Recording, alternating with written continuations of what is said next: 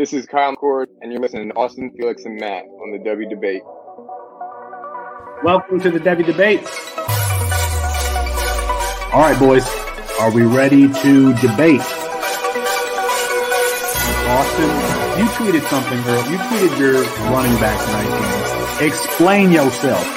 Boy, that escalated quickly. I mean, that really got out of hand fast. He jumped up and That's Austin Nace. Who is going to be that guy? And for me, Bijan Robinson is still going to be that guy. Back to the ground with Robinson who spins and then tries to bounce it. A stiff arm, another one as he rides it, keeps his balance. They're going to say stepped out, but I'm, I'm Felix Sharp. I know you didn't think that we would get through this episode without mentioning the name one Zach F. Wilson. Screener draw. Oh, Wilson is going to uncork for the end zone, and he drops it in beautifully. And it is his roommate Dax Milne on the touchdown. That's Matt Bruning. G. Scott Jr. Obviously, I waxed poetic about him on the last episode, so I won't do that again here. And this time it's Fields on the carry. Watch out. Justin Fields. Hello, Columbus. 51 yards. Bruning, are you ready to go head to head with me? I am. Got to get my popcorn out here. Hold on. Got to continue. I got, I got, I got. Kyle McCord is going to end up winning the job. He's going to be rated higher. Um, well, I'm not nearly as passionate about what I'm about to talk about. Our apologies because Herbstreit ran out of time. We'll get him rescheduled soon. And for Matt Bruning and Austin Nace, I'm Felix Sharp. Good night and good luck.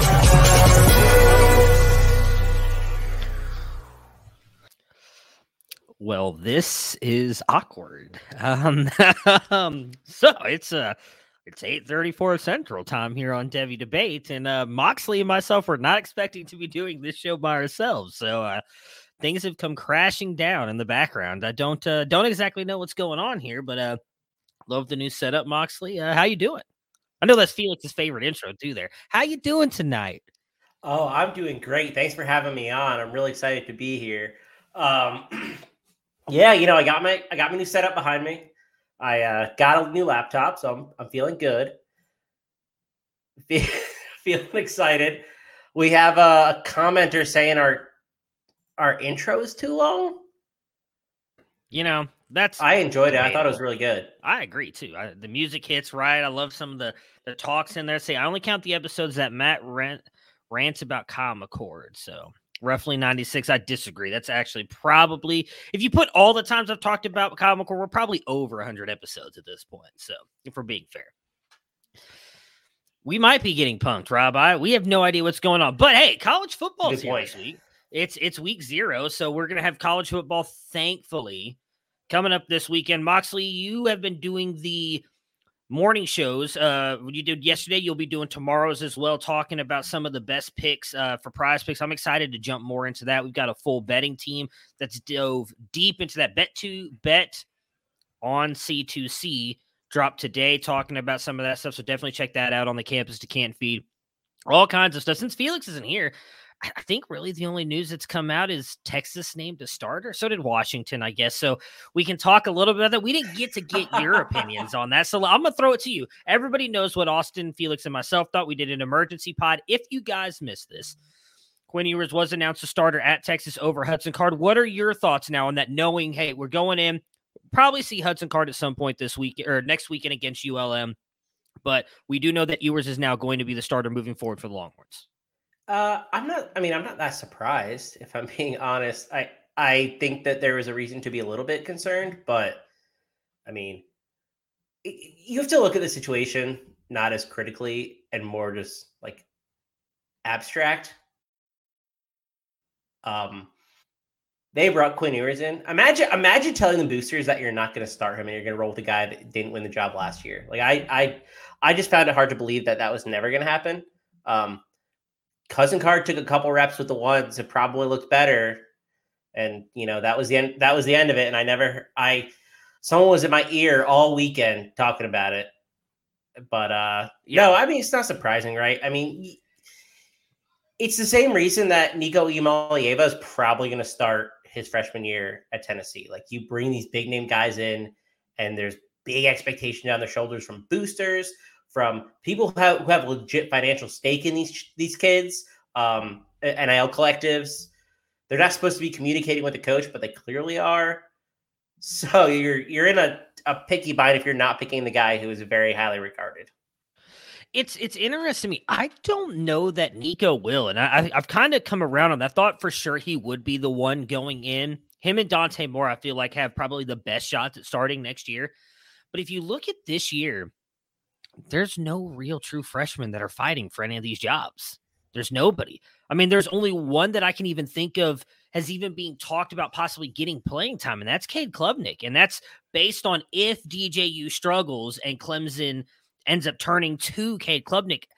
Off the top of my head, I cannot think of any other true freshmen that are getting talked about actually getting playing time this year. So I wonder if that does continue over next year, even though Nico is getting the bag. I mean, that's going to be really that first class that's getting NIL money before they come into school. So that'll be interesting to see how that works out.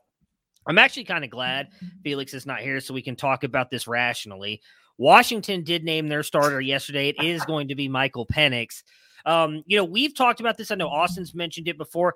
None of us are really concerned with who the quarterback was going to be, whether it was going to be um, Morris, Penix, Huard, because of the, I guess, the trust we have in DeBoer and what he can do with that offense. But do you think having Penix, a guy with that strong arm, is a good thing for Rome Odunze and Jalen McMillan?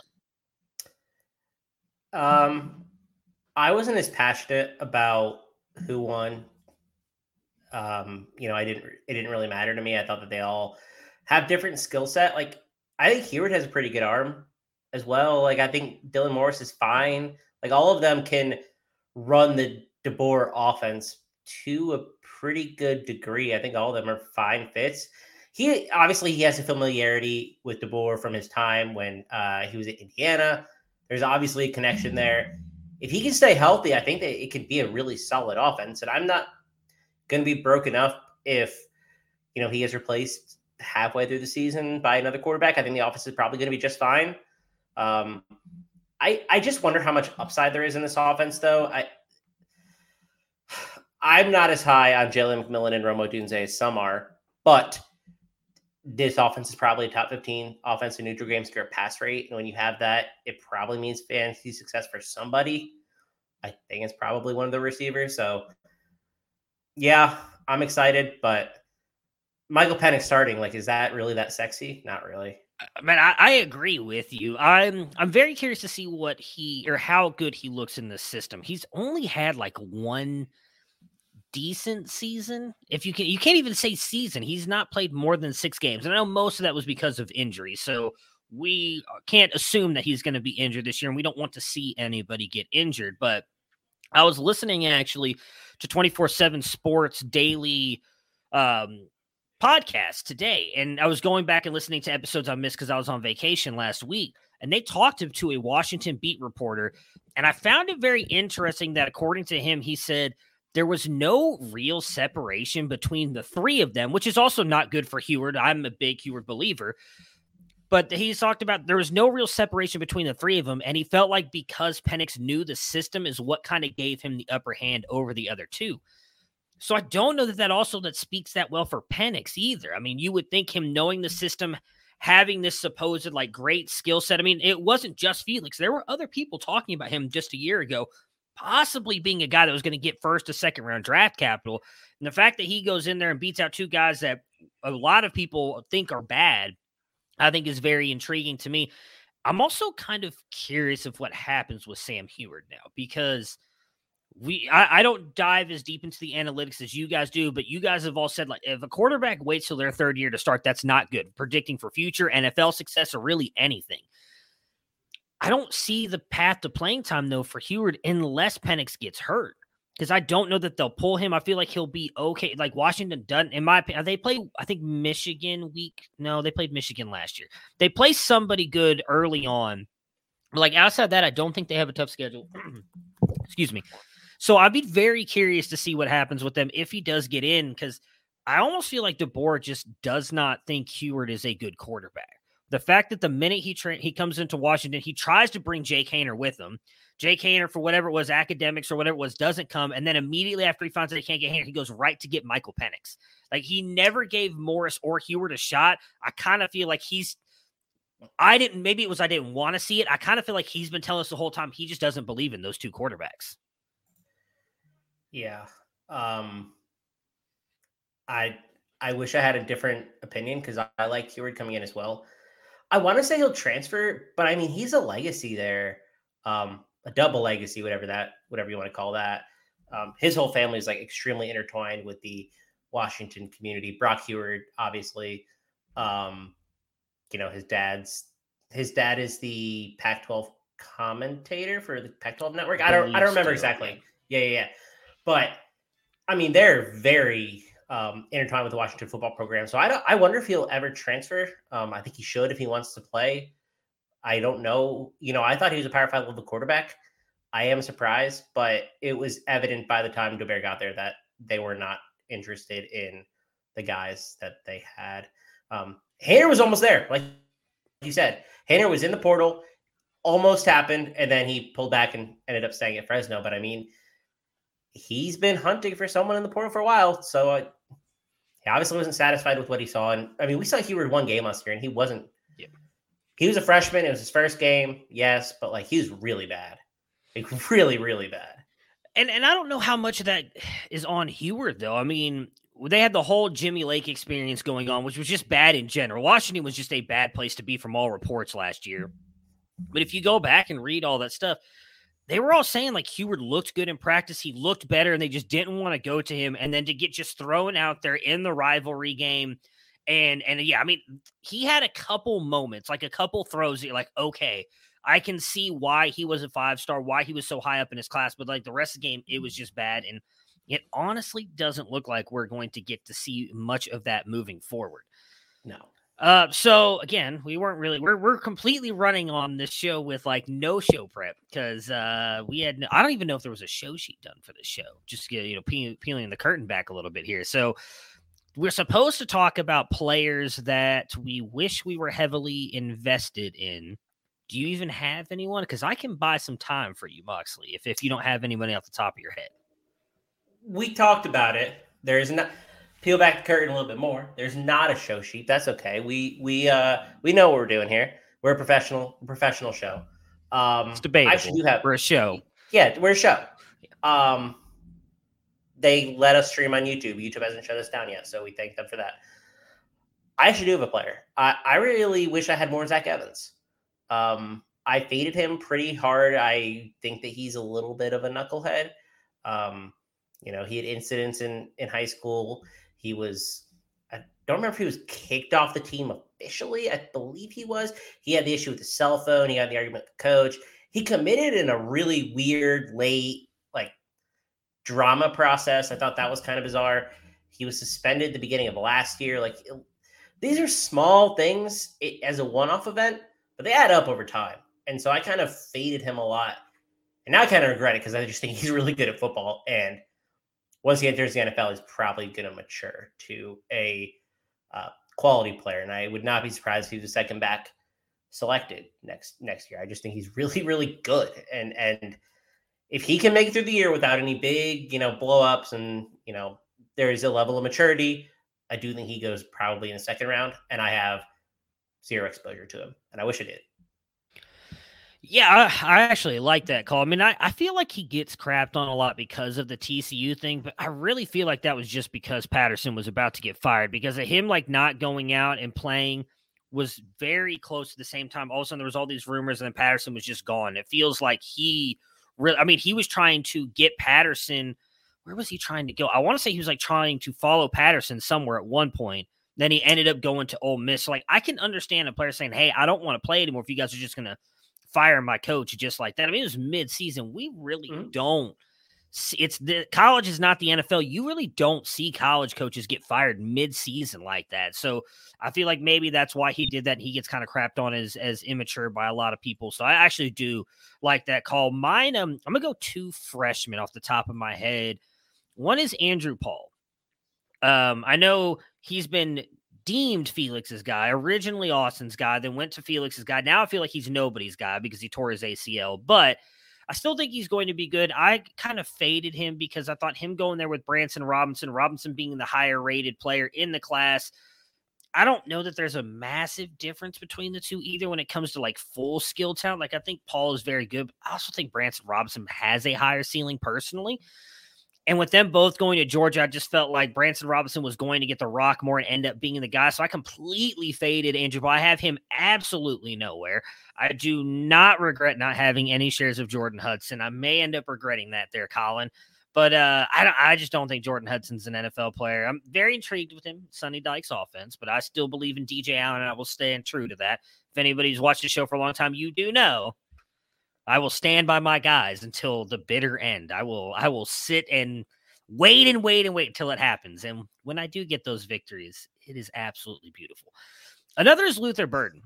I love Luther Burden. He was my wide receiver one. I have him absolutely nowhere. Like I just it's kind of Tristan brought up Kyle McCord earlier he was a player that I really wanted, but I wasn't willing, to, I guess, to pay up for him. Like when last year with Kyle McCord, I talked to him. I said he was going to beat CJ Stroud for that starting job. There are people taking him in like the eighth and ninth round of startups. I was like, I'm not going to take him that high. Just I'm not. There's other players that I'd rather have. I'm going to wait till like the tenth or eleventh round. He never fell, so I never got any Kyle McCord. Same thing with Luther Burden. Like as much as I loved him, there were just other players coming in around that time. I was like, I kind of want this guy. I kind of wish I had more Luther Burden, especially because I'm now on record saying like I think he's going to break the record at Missouri for receiving yards, and he's going to have a massive season. And him and excuse me, Evan Stewart, I think were the only two wide receivers to make 24 7 sports all freshman team and players yeah. that they believe will actually do something this year. So I'm I'm very intrigued to see what Luther Burden does. That's a good call. I ended up with Dunn either, and I really like him as well. Um, and I'm someone who takes freshmen really early, and he, I still just didn't end up with him. He was just going in a spot where I haven't just not be picking for the most part. I mean, he was, and I, the same thing for Nicholas Singleton. I wish I had a lot more Nicholas Singleton, and it's the same thing. Like they go high, and I think that's justified. But somehow I just kept missing out on them. I'm really bummed because I think both those players are extremely talented. I do have a lot of Evan Stewart though, because people, you know, they don't like Texas A&M, so I also have a lot of Chris Marshall and Conner Weigman this year. Yeah, the Evan Stewart thing is is in, intriguing to say the least. Speaking of uh, freshman wide receivers, I actually wanted to talk about this. I was talking to someone before the show. We are very high on Kyion Grayes. Me specifically, I know Austin's pretty high on him too. I think most of the team is high on him. Yeah. So I got some inside information that we may not want to be so high on like any of these freshmen. There's a shot most of these guys are year one zeros based on the information that I got. Oh, baby, so, do share, do share. Yeah. So according to all this, and we already know, we saw the reports. I, I, talked about it on the fall camp reports. Julian Fleming has looked good. I don't know if you missed the like new amazing report where he apparently in the scrimmage, I believe it was on Saturday, he got hit and his shoulder popped out of place and he went back over, caught yeah. a ball, ran in for a touchdown, and then popped it back in place, and then also caught another touchdown after that. So he's just beasting out there, just in case anybody wants to know. But Julian Julian Fleming's second second coming, write it down. Yeah, right. If you you need to have him rostered everywhere. That's I believe that's an actual a direct quote from Austin Nace. Roster Julian I think he Fleming said that, yeah. Everywhere. Okay. I just wanted to double check. I thought it was him so right. we already know JSN, Marvin Harrison. What's funny is I was reading a bunch of stuff. A lot of this came out because I guess Brian Hartline had some interviews earlier today, and he was talking down Marvin Harrison Jr., which is interesting because people are correlating that to the fact if you go back last year, he was talking down JSN, saying, Don't expect that much from him. You know, he's still kind of blossoming into this role. He also did the same thing with Garrett Wilson as a freshman. So a lot of people are reading that into this is definitely going to be Marvin Harrison's big blow up season. We've kind of already been talking about that, so not a massive surprise there. So this is, a this is a hey, you know, I don't expect anything. Wink, Yeah, wink. Exactly. Yeah. And then like Okay, here that's comes what I like, think. That's what I figured. Day here comes like a thousand or eleven hundred receiving yards games. and like seven touchdowns. So yeah, it's going to be very intriguing for Marvin Harrison Jr. What was interesting next is obviously we've talked a lot about Julian Fleming is going to be the uh, the starting other outside wide receiver, and unless he gets injured or Mecca passes him, according to what I was told today, it's still Julian Fleming. Like him and Mecca are switching back and forth. What is intriguing though, brought this up before. I was shot down. I'm pretty sure I have him in our 24 team auction league, and I got him for like $2. Jayden Ballard has been working not only in the slot, but at Z and X in this offense. They think Brian Hartline says that where he sees Jayden Ballard playing right now is where he imagined him being growth wise at the end of this season. He thinks he is the Devin Smith to the offense when they won the national championship. Now, I don't know about that, but I've talked about it in the spring camps when he was getting a lot of hype. He is the fastest guy on the roster, and he brings a different dynamic that I think Julian Fleming is a very fast athlete as well. But Ballard is apparently faster, and I think he is going to be the deep threat for them. There are reports that, and I don't know necessarily if I want to believe this because I feel like I've said this every year, but Brian Hartline says that he uh-huh. sees more of a switch between everybody but JSN this year that they have not had the past couple years because they had Olave and Garrett Wilson. So there was no real reason to switch those two guys out because of how great they were. We just saw them go in the first round of the NFL draft. This year, though, that's JSN. Everybody else is in a rotation, including Kamryn Babb, which I'm not going to read too much into. He's also already dealing with an injury. Sucks because I think he has a lot of talent just can't get on the field. But that's where mm-hmm. the freshmen came in because you would think, okay, if they're really going to be rotating these guys a lot, you would expect to see a, you know, I'm going to say the wrong one, Caleb Brown. I always say Caleb Webb for some reason. I don't know why, but he always gets stuck in my head. Caleb Brown. good player. Good player. He is a good player. Yeah, Tennessee, not Ohio State, who was actually the first freshman to lose his black stripe. For those of you who don't know, if you don't follow the Buckeyes, the black stripe means when you lose that on your helmet, it means you're officially a Buckeye, is how they kind of like clarify it. It's a That is so- tradition, Moxley. Don't knock it. That's so corny, man. Yeah, it's not. And Colin, I see your question. We'll get to that in just a second, since we're already talking about Ohio State. What I did find interesting, though, is that they said do not expect practically anything from Grayes, Webb, Burton, or Antwi. They're just not there yet. They all have a lot of growth to do before they get on the field. That does surprise me because I, I thought at least Grayes was good enough to get on the field. We know, again, it's still fairly early in the theory that you and Austin have put together for the year one zero, but like it's kind of been proven out. Like if these guys don't cross that, like we kind of just want to fade all of them, don't we? Yes. Um, and I would be surprised if we think Grayes specifically is as good as we think he is, that he doesn't see some garbage time production to get him over that threshold because a lot of what a lot of coaches do this um, to keep players happy as uh, underclassmen when they're not seeing uh, you know significant snap shares.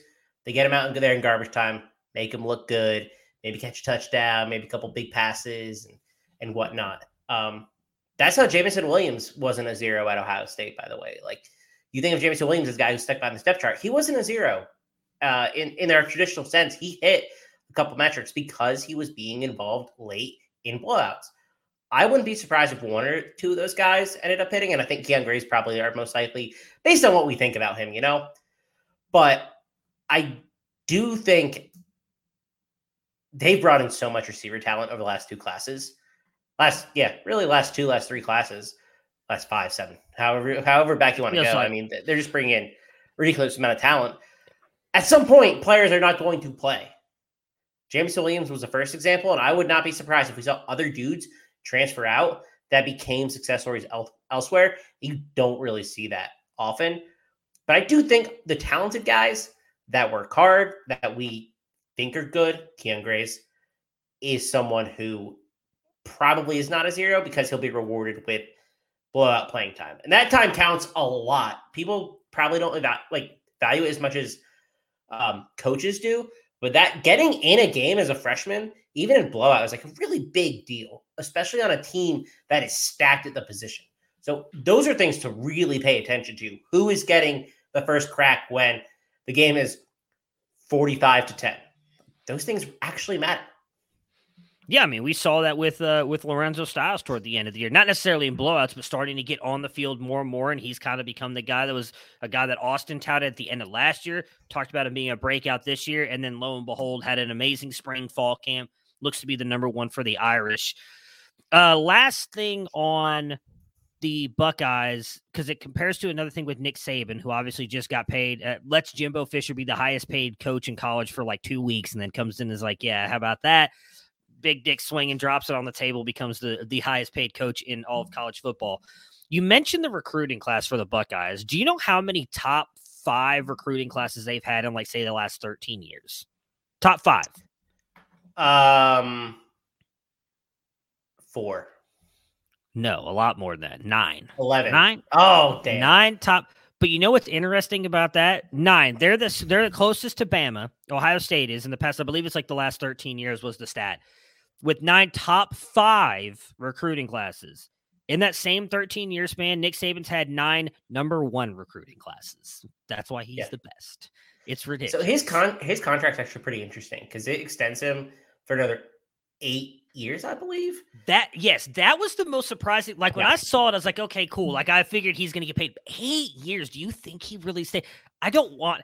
I want him because we're watching the best of the best, but at the same time, I'm like, bro, can someone? We want to see other people win. Like, can you please just like move it on down the road? Yeah, I mean, we've talked about this a- as every year is almost like, okay, this is his three years. This is his three years.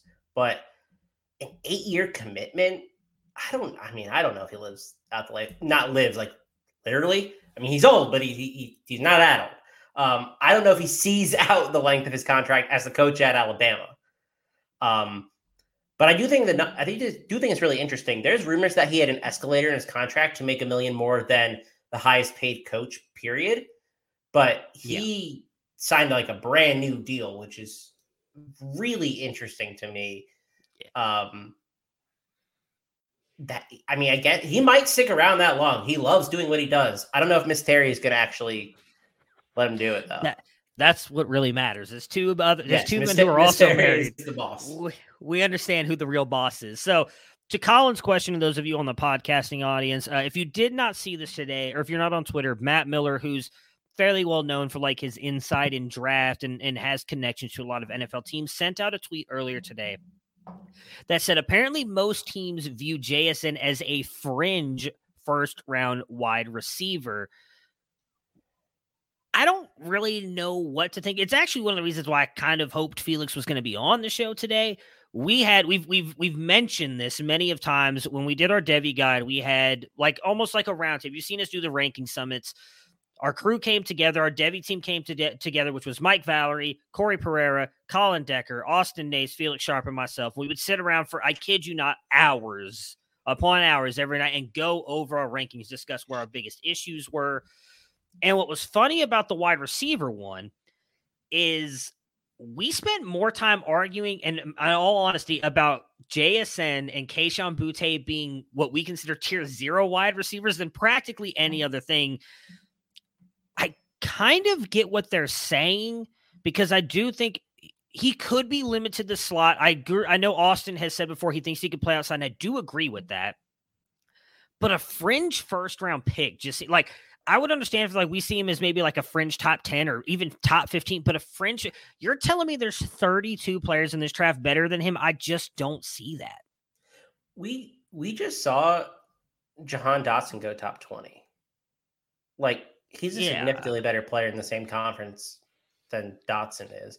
Um so his athleticism is what holds him back, basically. He's not an elite athlete. He's a very good technician, not an elite athlete. Um, I don't think he has the top end speed that teams are looking for. I think that's probably the biggest knock on his profile.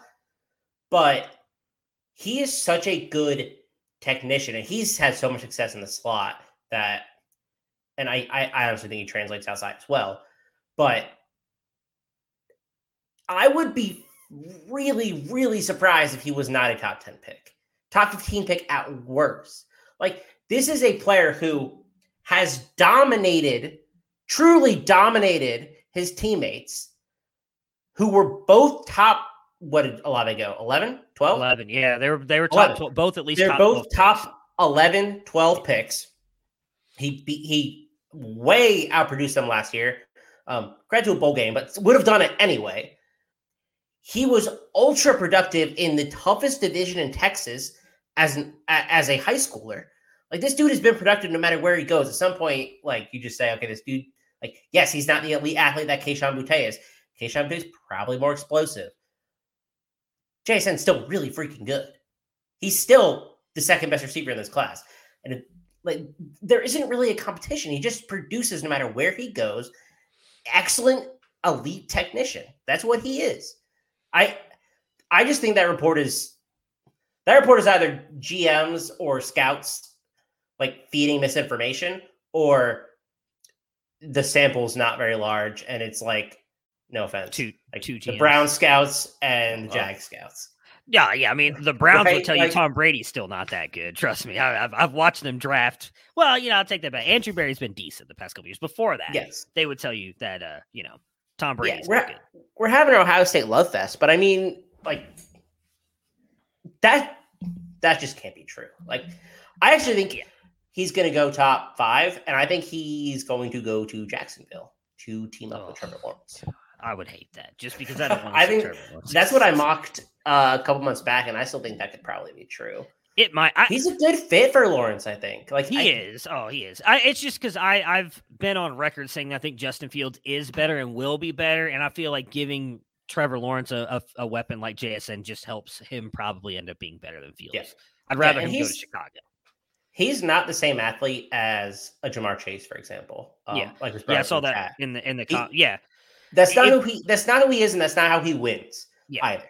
If if you were going to compare someone to Chase, it would be, and I hate to helmet scout, it would be Boutte. He he's the closer. player. Yes. and and I think if you pay attention to any of us here, like we've all are we not argued, we've all said we have. There's one person, and I get his reason on why he has JSN over Boutte, but everybody else has Boutte one over JSN because he can just do more on the field. And we've already seen there's practice stuff released of him earlier. It looks perfectly fine. He was battling a cornerback. He looked like he had his explosiveness back. So I'm excited to see him on the field. I will bring this back really quick, and then we're going to talk about storylines on the field. Colin, I see you said you'd bet your life savings that he goes in the top half of the first round. I will do you one better. Bring back the Emery Jones bet. If JSN does not go, what's a fair number? I don't want to say first round. If JSN doesn't go in the Top top, 20. 20, I will let Austin kick me in the nuts live at the expo next year.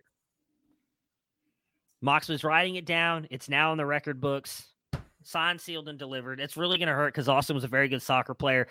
He's very, he's a massive human being. I, and Paula might like it, my wife, because you know they don't have to worry about kids anymore because that might effectively castrate me if we're being honest. But hey, it is what it is. Yeah, I mean, I can see that too, Coach Craig. Jason reminding you of Calvert, like he's a very as said, he's a technician, and we argued about that. Reese, I think it may have been on the wide receiver summer. Like he's a Keenan Allen type technician, and we've seen now he's he's almost the same size as Keenan Allen too. They're not that big a difference, so I think he's going to be fine when he gets to the NFL. I just mentioned Boutte. We've seen him back out on the practice. A really good storyline. It's something I know most people, especially in the C2C era community, are paying attention to because we do value him as a top wide receiver. What are some of the storylines that you're looking forward to watching this season? I'll I'll kick it off first, going back to the beginning of the show. For me, my top storyline is Quinn Ewers. Like he's been realistically since probably his sophomore year in high school at Southlake Carroll been like considered this golden child, great prospect at quarterback coming in.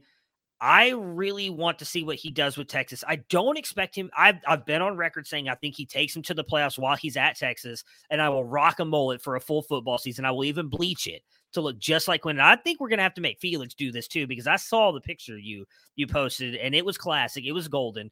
I'm going to buy Felix a bleached mullet and he will have to wear it too if Quinn Ewers takes the team to the playoffs. I don't think it's this year, but I do think he has the talent. I'm very intrigued to see what he does this season because I do think he can lead Texas to a winning record, which I do think, and a bowl game, which I think would be a massive step forward, not just for him, but for the Texas program.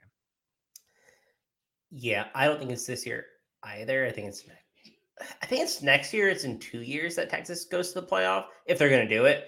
Um, their offensive line class last year was so freaking good. Like, yeah, and that, that's like that's how you build. That's why I think that it could be next year because that I know they lost one yeah. of the older guys to injury, but that whole freshman class is supposed to be now starting, or most of them. If they can kind of gel together and all those guys stay healthy next year, you could legitimately have one of the better offensive lines in college. You'll have Xavier Worthy yeah, going absolutely. into his final season. Hopefully, Neyor back healthy. You got Jaydon Blue, Jonathan Brooks, you got Cedric Baxter coming in at running back. So they're going to be loaded everywhere. You got Ja'Tavion Sanders coming on at tight end, loaded everywhere. Quinn Ewers second year in the system and possibly a top five offensive line. Like that's your year. Last year before you go to the SEC, that's your chance to do something. I think that could be there. All I'm asking, I just want him to go to the playoffs. I'm not saying he's going to win a national championship. Playoffs, you will see Bruning rocking a golden mullet for an entire football season. Perfect. Paul will love that. So, uh, you know what? Think- She's actually been on board with it. We already talked to my barber about it, and he's rooting for it as well. Knows nothing about football. He doesn't even know who Perfect. Quinn Ewers is, but he's rooting for it because he wants to see me rock a mullet. Perfect. Yeah. So that's kind of in line with what I'm looking forward to as well. I'm, I'm, what I'm looking forward to is um, teams that are historic blue bloods rebounding this year. I, Texas is one of them. USC is another. Lincoln Riley and Caleb Williams. I mean, that's a hell of a duo. Miami is the other that I'm really interested in because Miami, for the last 20 years, has acted like a poverty university when coming to their athletic funding. They have, I mean, their stadium is 45 minutes away from campus. Um, they recently released that they were going to build something, potentially build something two and a half miles from campus. That'll play, and it oh, it's really nice too. So they're actually looking to spend. They have boosters. They have an NIL collective. Their NIL is among the best. There's a ton of money heading into that program right now. I want to see what their upside is. I think they're the top three team in the ACC this year. I think Clemson's a little bit better than them. I think NC State's a little bit better than them, but they have a lot going for them right now. And they're another team who, within two, three years, they could be top five and contending for the playoffs too. I think Cristobal was a great hire, bringing him back to Miami. I like that team, and I'm really curious to see what they can do. Not only this year, because I think this year they're going to surprise some people, but two, three years, I think they're building something really, really good now that they have an investment from the university and the athletic department to actually put money into their team and their program and staffing and hiring this is a big thing. Hiring analysts is really tough for schools in major metropolitan areas because it's so expensive to keep them close. Los angeles is one. They gave lincoln riley basically a blank check to hire his analysts. Miami is another you have to pay a lot of money for these analysts to live close by so that they can effectively do their job. And they seem committed to doing that with Cristobal, which is a big under the radar commitment, in my opinion, in terms of monetary value. And I'm really excited to act because I think Miami might actually be back. I think they, they're on the upswing. They got crypto money, man.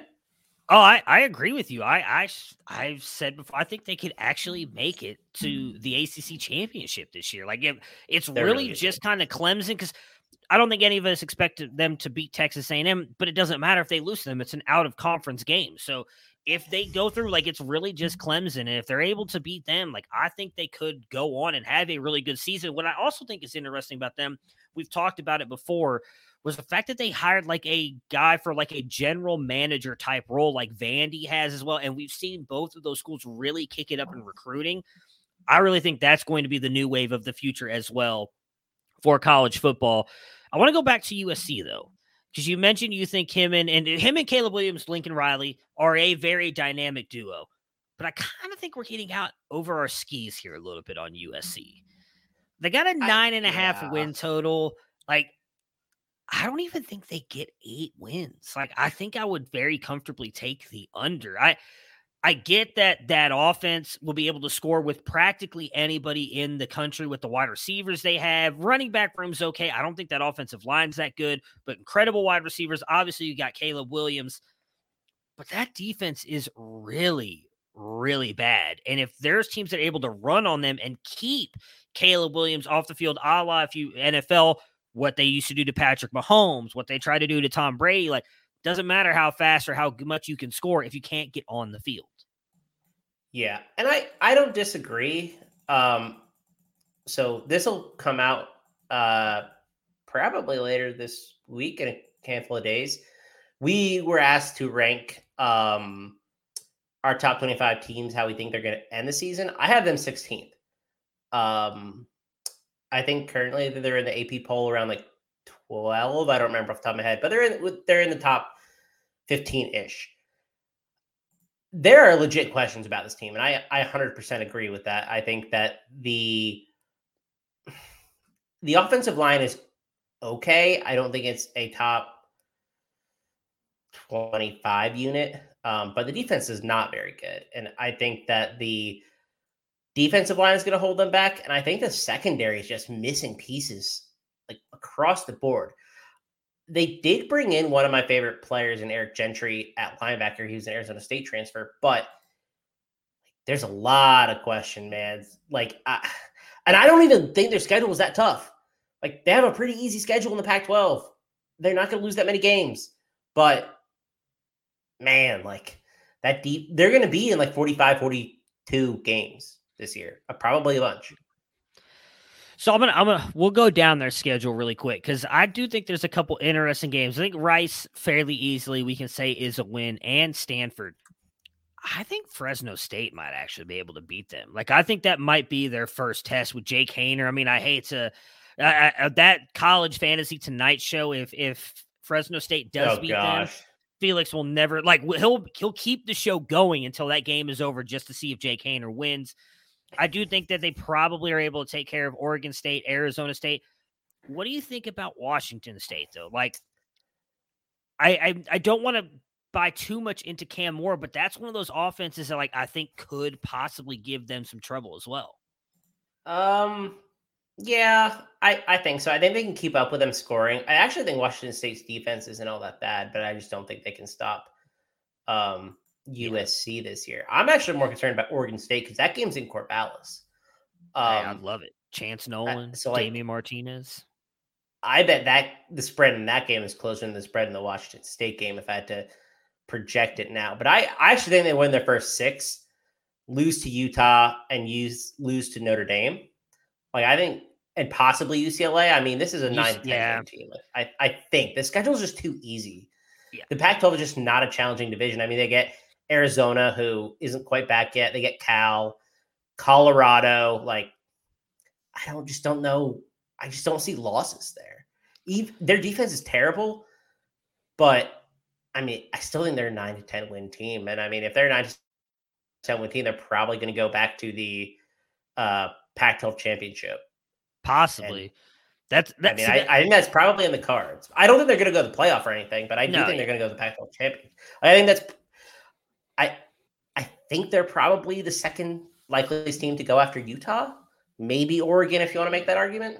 I think Oregon for me, but that, that it's really going to come down to Bo Nix. Like that's going to be the biggest thing for those who don't know. And you hear it saying, "Well, how how the hell are Utah, Oregon?"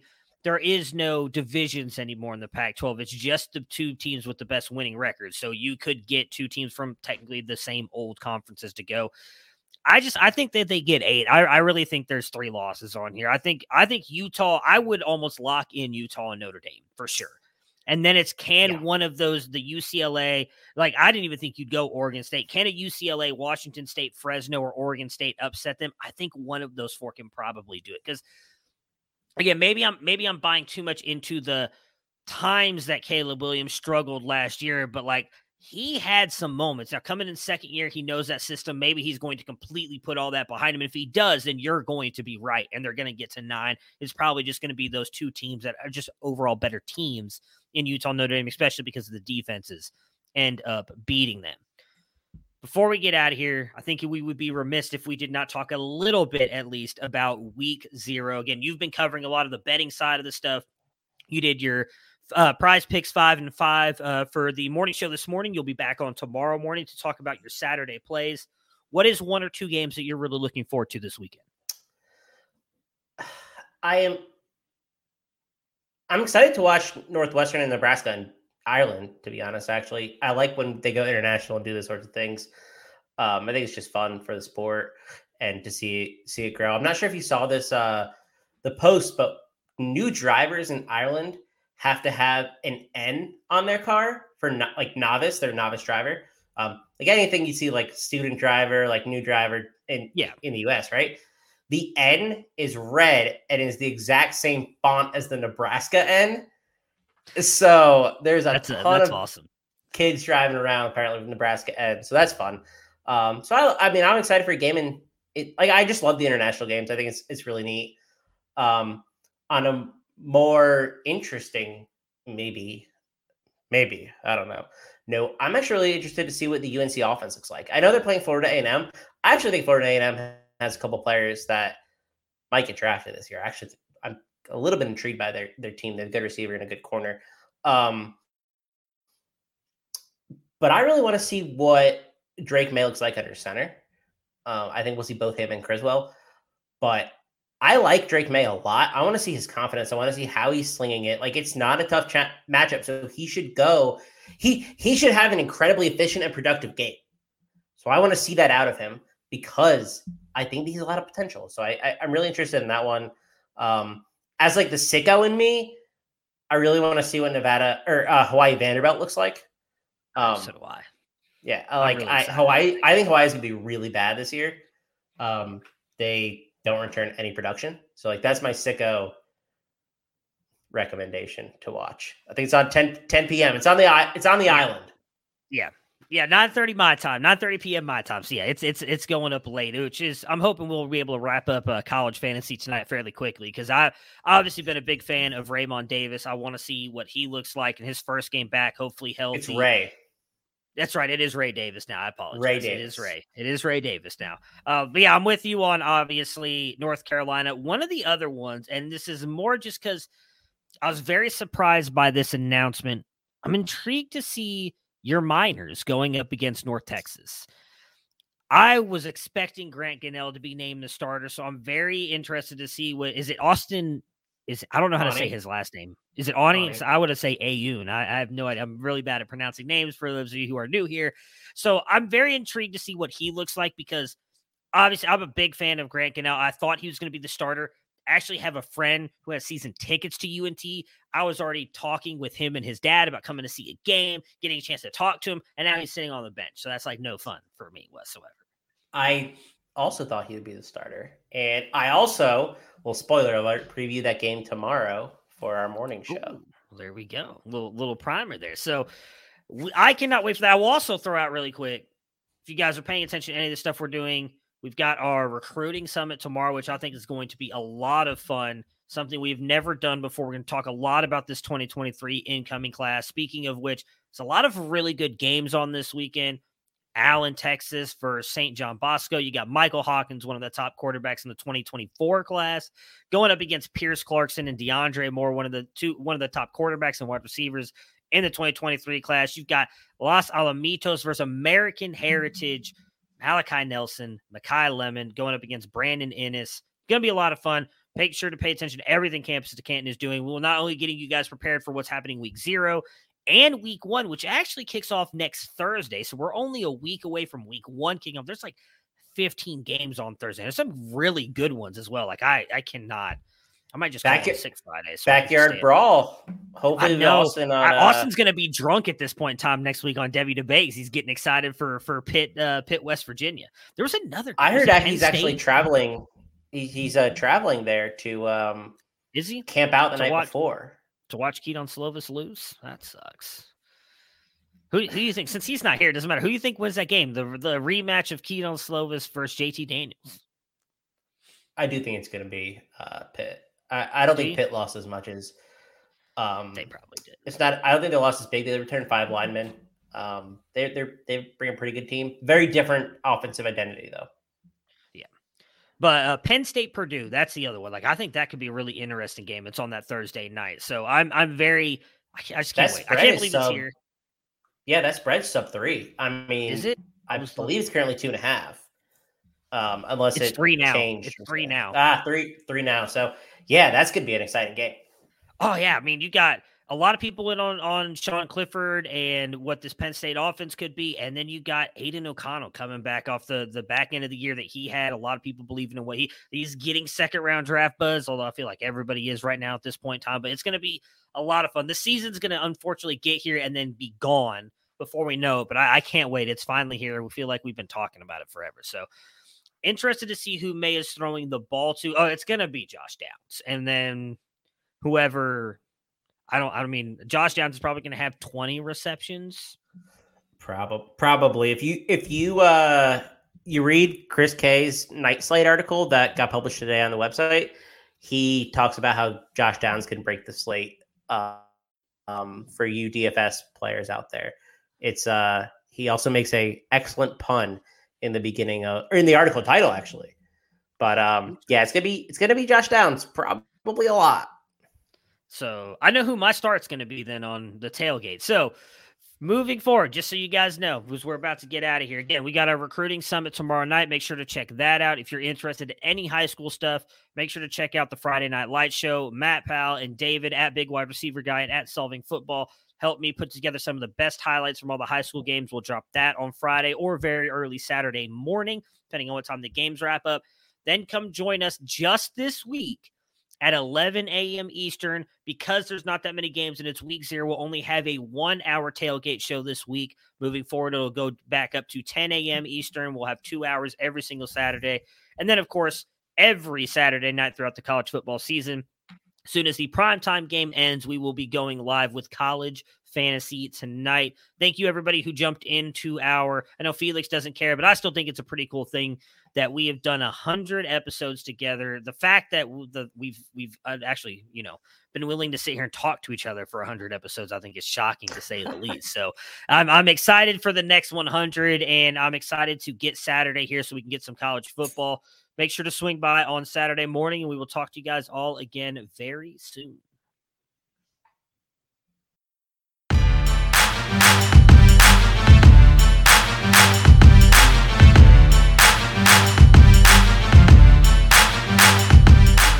side of the field. Intercepted by Eli Apple at the 25. And Apple will go to the ground at the 32, and that's it. Ohio State national champions for the eighth time as they defeat Oregon 42 to 20. Here's Tua stepping back, loads up, looks long, throws end zone, touchdown, Alabama, DeVonta Smith, touchdown, Alabama, and the Crimson Tide has once again ascended to the top of the college football mountain.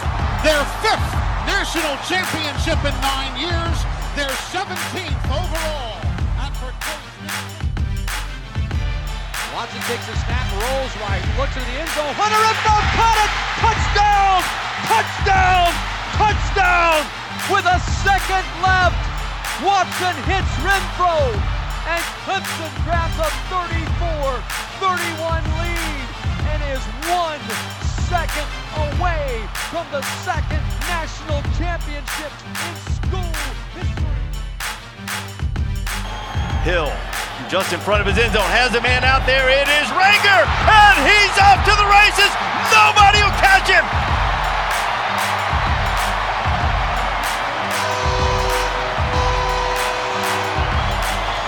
Ninety-three yards for the freshman. Backed up out of your end zone. made the adjustments in the second quarter. Dobbins again, more than 10 yards per carry. He'll add to that. Goodbye. Touchdown, Ohio State. From 52 yards.